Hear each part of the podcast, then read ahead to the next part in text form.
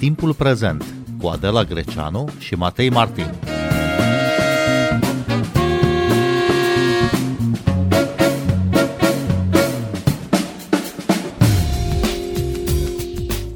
Separatiștii proruși din Transnistria acuză că ar fi avut loc atacuri teroriste în apropierea unei unități militare de lângă Tiraspol și o explozie pe aerodromul din Tiraspol, după ce luni au raportat că ar fi avut loc și alte explozii în capitala regiunii separatiste. Aceste acuzații sunt motiv de îngrijorare serioasă pentru Rusia, transmite Kremlinul. Totuși, Ministerul de Externe al Rusiei susține că Rusia ar vrea să evite un scenariu în care Moscova ar fi nevoită să intervină în Transnistria.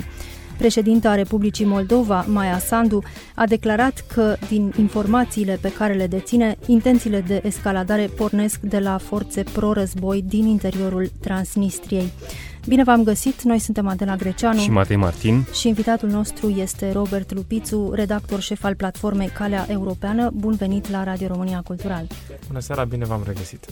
Cum interpretați aceste rapoarte ale separatiștilor proruși din Transnistria privind explozii și atacuri teroriste? S-a ajuns la o escaladare a conflictului din Ucraina? Uh, sunt foarte îngrijorătoare pentru că continuă tendința de destabilizare a întregii regiuni Uh, și certifică anumite scenarii care au fost luate în calcul, uh, inclusiv de la București, uh, inclusiv de la Kiev, inclusiv și în capitale occidentale, pentru că am văzut semnale de genul, încă de la debutul invaziei militare ruse în Ucraina. Un război nejustificat și ilegal pe care Federația Rusă l-a pornit împotriva Ucrainei. Au existat avertizmente că lucrurile s-ar putea extinde către Republica Moldova. Ne aducem aminte câte vizite au existat în ultima perioadă, în ultimele două luni, vizite occidentale a oficialilor occidentali în Republica Moldova. Au fost oficiali occidentali care întâi veneau la București și apoi mergeau la Chișinău.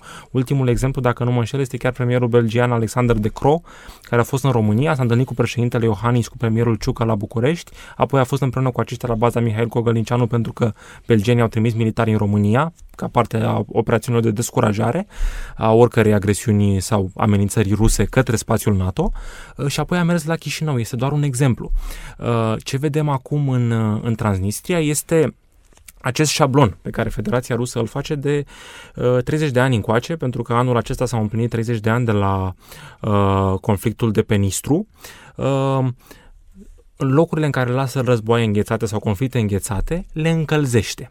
Și acum este o încălzire a ceea ce se întâmplă acolo, pentru că știm că avem, uh, avem uh, nu doar forțe pro-război, există și forțe ruse acolo. Cifrele oficiale spuneau undeva la 1500 de combatanți, dar nu știm exact uh, care este cifra lor reală și multe scenarii pe care le-am văzut chiar și dinspre, mai ales dinspre România, foarte multă atenție pe ce se întâmplă la Mariupol și la Odessa în contextul invaziei militare ruse, pentru ca în cazul în care rușii avansează spre Odessa, apare riscul ca ei să facă o joncțiune cu trupele ruse din Transnistria. Dacă avem un pic harta în minte, știm foarte, uh, foarte bine, între uh, Transnistria, Tiraspol și Odessa e ca o zonă de clește, ca să spunem așa. În cazul în care rușii ar debarca, Doamne ferește, la Odessa și apoi uh, ar activa și forțele din, uh, din Transnistria, de pildă. Dar de ce acum? De ce tocmai acum, uh, Robert Lupițu, se întâmplă aceste provocări în uh, Transnistria? De ce se încălzește conflictul înghețat? Probabil pentru că Rusia pierde. Este clar că Rusia pierde în, în, în Ucraina. În 60 și un pic de zile de război, de fapt astăzi suntem pe 26 aprilie, deci 62 de zile de război, uh, Federația Rusă nu a câștigat nimic semnificativ în, uh, în Ucraina. A fost acea tentativă de a uh, controla zona Chersonului, foarte importantă pentru a asigura un coridor uh, de legătură între Transnistria și uh, între Crimea, pardon, și zona, zona terestră din, uh, din zona uh, uh, teritorială din, uh, din Ucraina. Uh, în fapt, tot ce au făcut în urmă și au lăsat în urmă, am văzut distrugere de infrastructură, distrugere de clădiri, crime de război, uh, civili nevinovați uciși, um, au distrus ce înseamnă și fabrici, și zonă de producție, și zonă de uzine, uh, au atacat practic tot ce a însemnat uh, uh, economia și țesutul social al Ucrainei până la urmă. Uh, văzând că nu obțin lucruri semnificative și nu obțin un câștig care să le permită uh, fie să ajungă la momentul de 9 mai în care să prezinte lucrurile ca o victorie, fie să-și atingă scopul sau scopurile, pentru că probabil sunt mai multe scopuri, uh, au simțit nevoia să încălzească și această, și această zonă. Să ne aducem aminte, Republica Moldova, la începutul lunii uh, martie, într-un efect de domino politic și simbolic pe care personal așa-l văd, uh, al deciziei Ucrainei de a depune cererea de aderare la Uniunea Europeană, același lucru l-a făcut și Republica Moldova. Uh, Republica Moldova are un statut de neutralitate, nu urmărește să adere la NATO, dar își dorește să se apropie să adere la Uniunea Europeană uh, ca parte a prosperității și ca dorință de a avansa spre cluburile uh, familiei democratice europene, în zona valorilor europene, în zona bunăstării și în zona dezvoltării economice până la urmă. Și din acest punct de vedere, Republica Moldova a făcut niște pași foarte îndrăzneți și foarte, foarte importanți spre calea sa europeană. Și spun acest lucru pentru că uh, la final de 2020 Maia Sandu a câștigat uh, președinția țării, iar din iulie anul trecut avem pentru prima dată în cei 32 de ani de uh, statalitate moldovenească un parlament în care conducerea este deținută Uh, majoritar, deci 50% plus 1, majoritate absolută de forțe pre-europene, Partidul Mae Sandu. Și care ar fi acum o reacție adecvată din partea Republicii uh, Moldova, astfel încât să nu se lase uh, antrenată într-un uh, conflict uh, cu totul nedorit uh, și inutil până la urmă? am văzut câteva re- uh, reacții foarte importante din partea Republicii Moldova. Merită amintit faptul că uh, încă din 24 februarie, din ziua invaziei militare ruse în Ucraina, uh, președinta Maia Sandu a decretat stare de urgență pe întreg teritoriul Republicii Moldova, dintr-un motiv foarte simplu. Republica Moldova este singurul stat vecin cu Ucraina pe parte vestică care nu face parte nici din Uniunea Europeană, nici din NATO și mă refer singurul stat din perspectiva faptului că este un stat care este dornic să meargă spre ancorarea drumului său, său european, pentru că mai este și altul, Belarus, dar care de fapt se comportă ca al doilea stat rus. Nici nu mai știm, de fapt, dacă Alexander Lukashenko mai are vreo putere acolo. Deci, din acest motiv am făcut această mențiune că este singurul stat în această situație, pentru că Republica Moldova are o conducere pro-europeană, nu pro-rusă.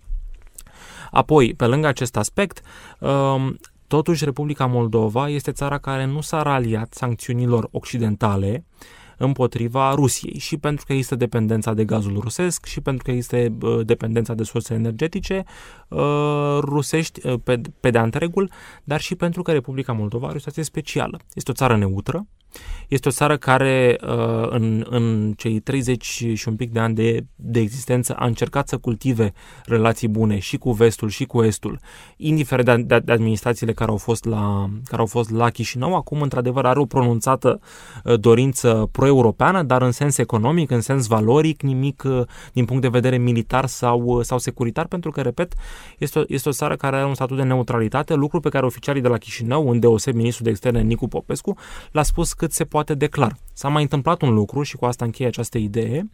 Uh, știm foarte bine, Maia Sandu a promulgat recent o lege prin care a interzis uh, purtarea de simboluri uh, de război, acel Z deja cunoscut pe care rușii îl folosesc în ceea ce ei numesc o operațiune militară specială, când de, când de fapt este o invazie în toată regula în Ucraina, în contextul momentului 9 mai. Uh, și aceste simboluri uh, nu au dreptul a fi folosite pe întreg teritoriul Republicii Moldova. Știm foarte bine, autoritățile de la Chișinău nu recunosc așa zisele autorități de la, de la Tiraspol. Și nici nu controlează acel teritoriu. Și nici nu controlează. De aceea, și ați și văzut în conferința de presă pe care a ținut-o Maia Sandu după Consiliul Suprem de Securitate, că a spus că nu există un dialog și nu a existat un dialog între autoritățile legitime de la Chișinău și așa zisele autorități uh, locale transnistrene. Președinta Maia Sandu a spus că, din informațiile pe care le deține, intențiile de escaladare pornesc de la forțe pro-război din interiorul Transnistriei. Cum apreciați uh, discursul uh, Maia Sandu de astăzi? Uh, încă o dată echilibrat din, din acest punct de vedere. Uh, a semnalat totodată că mm, am observat și un uh, limbaj șablon în momentul în care uh, te confrunți cu o astfel de situație. Adică este un limbaj stabilit în urma uh, concluziilor care s-au tras în reuniunea Consiliului Suprem de Securitate în care a căutat să aibă și o nuanțare, și o cadență, și o măsurare a cuvintelor în sens diplomatic pentru a îndemna la calm, la echilibru și la pragmatism. Repet, Republica Moldova uh, nu are o armată uh, puternică sau într-un sens uh, în, adevăr, în adevăratul sens al, al, al cuvântului, puternică, are un statut de neutralitate, deci este o îndemnare la calm, la prudență, este un mesaj Uh, prin care încearcă, și am văzut acest lucru pentru că a făcut apel și la forțele din societate, inclusiv la cele politice, să evite orice escaladare, chiar și verbală, chiar și discursivă, a situației, pentru că Republica Moldova nu-și dorește să fie angrenată în acest conflict. De fapt, este poziția oficială a autorităților de peste Prut, Uh, cât se poate declară. Republica Moldova nu își dorește să fie angrenată în acest conflict. Republica Moldova își dorește să-și uh, uh asigure uh, nivelul de trai al cetățenilor, uh, cum, cum am spus, drumul, drumul pro-european. Acum se îngrijește și de refugiații uh, ucraineni și este de fapt uh, țara non-UE care resimte cel mai mult presiunea de refugiați ucraineni, Republica Moldova. Deci uh, sunt acolo aspecte foarte importante de care guvernul de la Chișinău uh, trebuie să se ocupe și se, și se ocupă, iar din acest punct de vedere și mesajul Maia Sandu uh, cât se poate declară la, la pragmatism și la, și la echilibru pentru a transmite un semnal inclusiv și către, și către Moscova că Republica Moldova nu-și dorește o escaladare.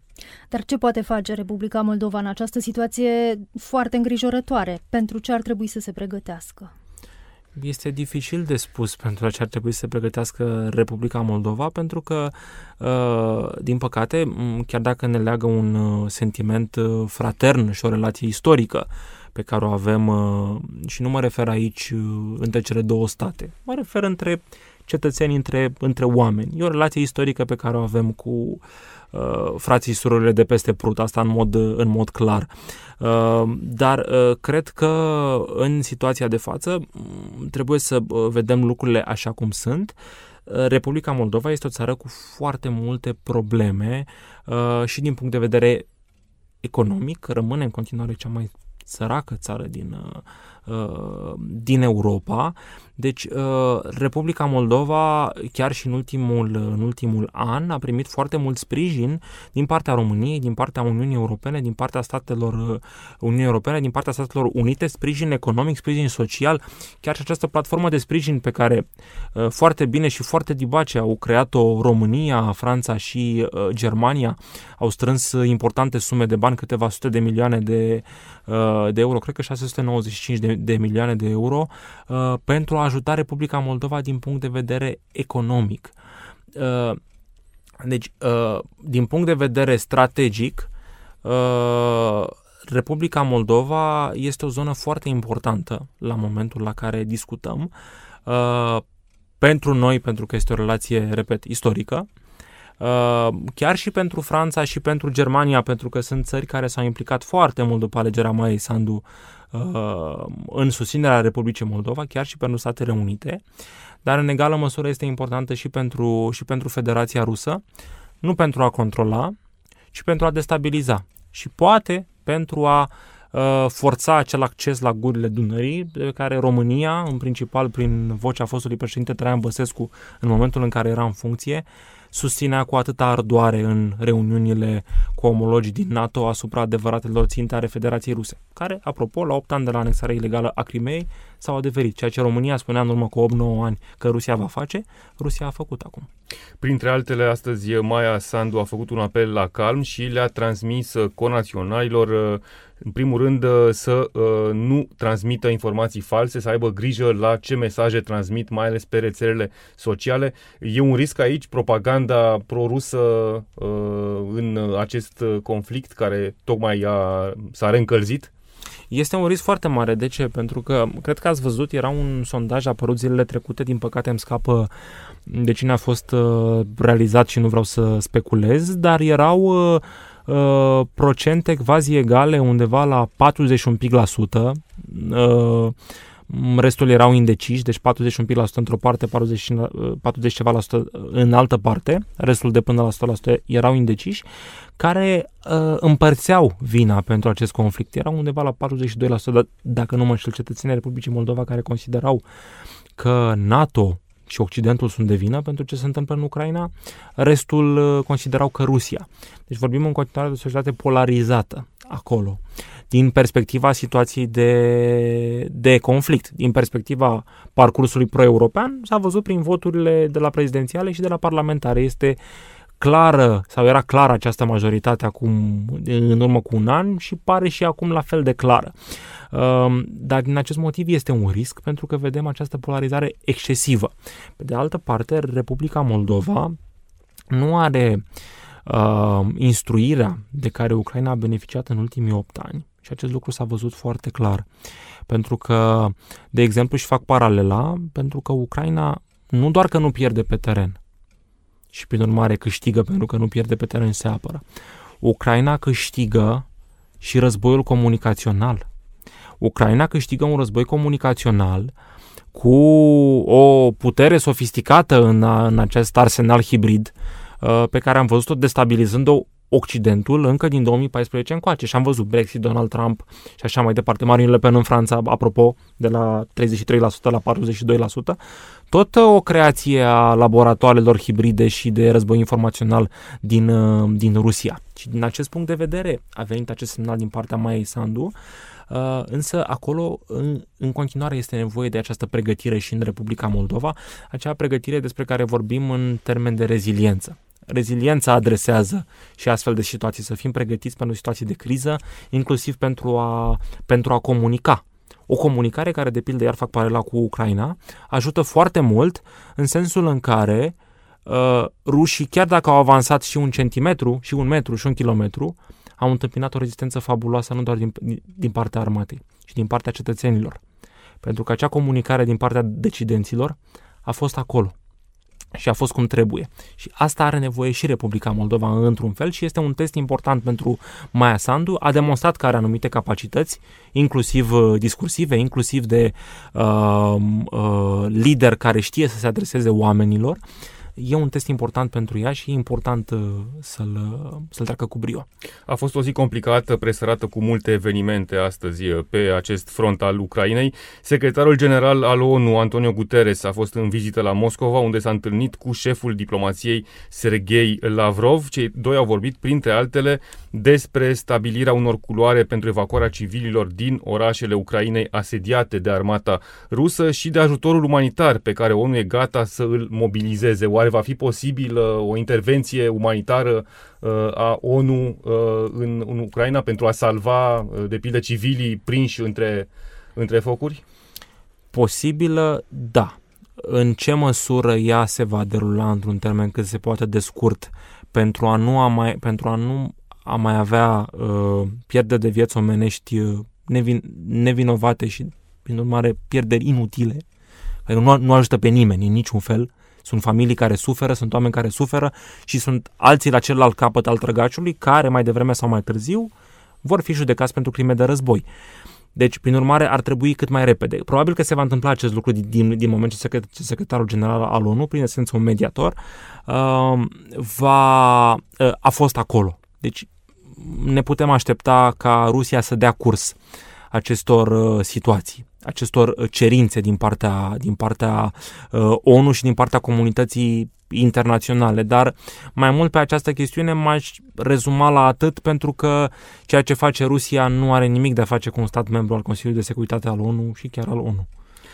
Rusia e o țară izolată în plan extern și supusă unor sancțiuni drastice din partea Occidentului. La întâlnirea cu Antonio Guterres, uh, uh, Rusia, uh, Sergei Lavrov a spus că e nevoie de o abordare multilaterală și că Rusia nu poate fi exclusă de la discuțiile pe care le poartă acum statele occidentale.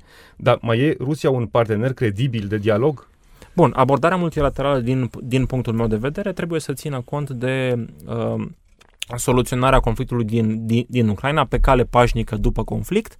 Uh, prin aceste negocieri, care el deja s-au, s-au derulat și în mod firesc, Rusia fiind actorul uh, agresor, în această situație, ar trebui să se regăsească, fie în această perspectivă, în rândul garanților de securitate ai, uh, ai Ucrainei pentru a nu mai exista riscul ca Rusia să atace.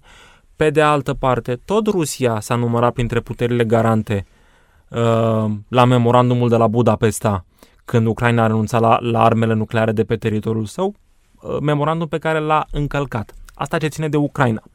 Pe de altă parte, uh, din punctul uh, meu de vedere, uh, ca o analiză ce ține de condamnarea actualului regim de la Kremlin, uh, cu Rusia peste ani, probabil, va trebui și va fi necesar și util și corect să se discute.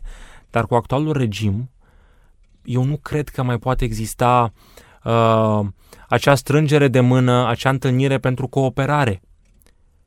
Pentru că Vladimir Putin avea invazia pregătită în momentul în care îl avea pe, pe Macron la o distanță de 6 metri, pe Scholz la o distanță de, de 6 metri, vorbea cu Joe Biden la telefon și totul era pregătit.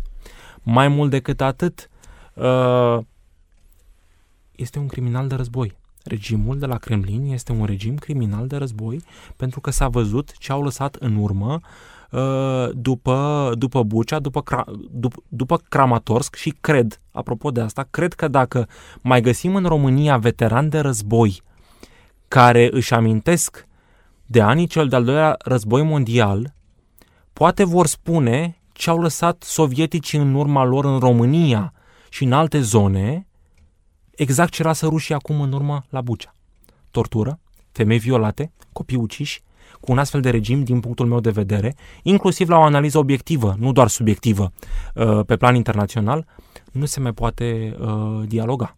A și fost uh, criticat Antonio Guterres pentru această întâlnire, pentru această vizită la Moscova, pentru întâlnirea cu Sergei Lavrov. Până la urmă, ce poate face secretarul general ONU ca să medieze trebuie să facă acest război. lucru. Trebuie, trebuie să facă acest lucru. E, e, este în fișa postului. Din, din acest motiv uh, putem, uh, uh, putem, de exemplu, să înțelegem de ce, într-un fel, cancelarul Austriei, după ce a fost la Kiev și, și Uh, i-a, expli- i-a explicat lui Volodymyr Zelensky că va merge la Moscova, apoi a mers la Moscova. Putem înțelege că totuși Austria este o țară neutră, nu este în cadrul NATO.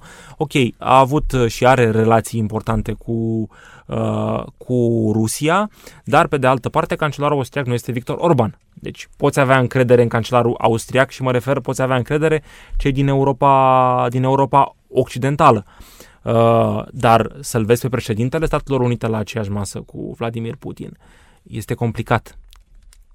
De exemplu. De asta uh, uh, Joe Biden nici n-a mai vorbit cu, cu Vladimir Putin. Vedem ce va face mai nou Emmanuel Macron după această perioadă în care a fost și în campanie electorală, a căutat să se dezică foarte mult de aceste conversații pe care le-a avut cu Putin, nu în sensul că e rău că le-a avut, ci în sensul că uh, cu acest om nu te mai poți înțelege, adică a, a căutat să arate că s-a angajat în dialog pentru a căuta o mediere și că și asumă acest lucru, dar este clar că nu te mai poți înțelege cu, cu Vladimir Putin. Deci, prin urmare, cred că acolo uh, uh, ar fi o greșeală strategică iremediabilă dacă Occidentul ar mai reveni vreodată la business as usual cu regimul de la Kremlin, cu actualul regim de la Kremlin. Secretarul de stat american Anthony Blinken și șeful Pentagonului Lloyd Austin au fost la Kiev zilele acestea. Ce reprezintă aceste vizite pentru Ucraina? mă uitam astăzi, de pildă, la o știre, apropo de întrebarea dumneavoastră, cu premierul bulgar, care a decis să-și doneze salariul uh, pe o lună uh, pentru ucraineni, pentru muniție uh, și a îndemnat pe cetățeni să facă același lucru. A făcut acest gest pentru că Bulgaria nu sprijină nu sprijină U- U- Ucraina cu arme. Ministrul de externe ucrainean chiar a fost până trecută la, la Sofia pentru a discuta acest aspect. Uh, și Volodymyr Zelensky era citat în acest context spunând uh, îi primim la Kiev doar pe acei oameni care ne ajută, nu pe cei care își fac selfie-uri uh, cu situații tragice. Și cine a fost până acum la Kiev? A fost șefa Comisiei Europene, care a înmânat în mod simbolic chestionarul de aderare. Uh, a fost premierul britanic Boris Johnson, care, în afara de Statele Unite, este adevăratul lider al Occidentului din punct de vedere al comunicării politice și strategice pe tot ce înseamnă susținerea Ucrainei. Cred că se ridică la nivelul istoric uh, a ceea ce a făcut Churchill în anii cel de război mondial pentru situația pe care o vedem acum. Um, Au mai fost la Kiev uh, președintele Poloniei, președinții țărilor baltice, țări care susțin uh, cât se poate declară Ucraina. Um, și au fost acum cei mai importanți oameni din administrația Biden după președinte și, vice, și vicepreședinte pentru a transmite un mesaj de sprijin, pentru a anunța un nou sprijin, au anunțat noi sume și înainte ca Lloyd Austin să prezideze o reuniune la baza aeriană americană Ramstein din Germania, reuniune pe care a prezidat-o astăzi, uh, cu miniștrii apărării și șefii de stat major din 40 de țări aliate, inclusiv România, uh, pentru a decide noi forme de sprijin pentru Ucraina și pentru a transmite un mesaj cât se poate declar că Ucraina va fi sprijinită în așa fel încât Rusia să nu poată câștiga și să piardă în Ucraina. Și la fiecare întâlnire, președintele ucrainean Volodymyr Zelensky spune arme, arme, arme. E practic singura cerere pe care o mai face Occidentul. Uh, ce mai e nevoie în afară de arme? De ce mai are nevoie pentru a rezista um, agresiunii rusești? Cred că arme, arme, arme, pentru că am văzut uh, uh, faptul că s-a spulberat acest mit al forțelor convenționale rusești Uh, care sunt o adevărată putere. Știți foarte bine și în relațiile internaționale, uh, măsura puterii uh, unui stat ține de puterea militară, puterea politică, puterea economică. La Rusia este clar ce mai înseamnă puterea economică, este cam clar ce mai înseamnă și puterea politică. Sunt și foarte multe sancțiuni care vorbesc de la sine. Mai exista acest mit al puterii militare care, ok, la puterile nucleare este împărțit în două pentru că există și forța, și forța de disuasiune, forța de descurajare.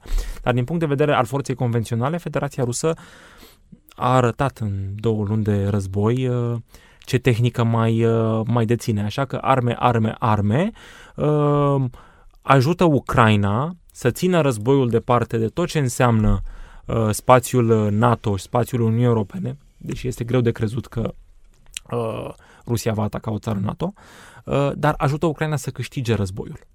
Ceea ce o Rusie înfrântă în urma războiului din Ucraina, transpuse astfel la negocierile de pace, vor modela și altfel, și altfel viitoarea ordine, pentru că este clar că după războiul din Ucraina va fi o nouă ordine de securitate europeană și o nouă reașezare a ordinii internaționale. Robert Lupițu, vă mulțumim tare mult pentru analiză. Noi suntem Adela Greceanu și Matei Martin. Cu bine, pe curând! Asculți timpul prezent! Timpul prezent e un talk show zilnic despre politică, societate și cultură difuzat la Radio România Cultural. Ne puteți asculta pe Apple Podcasts, Google Podcasts, Castbox, Spotify și altele.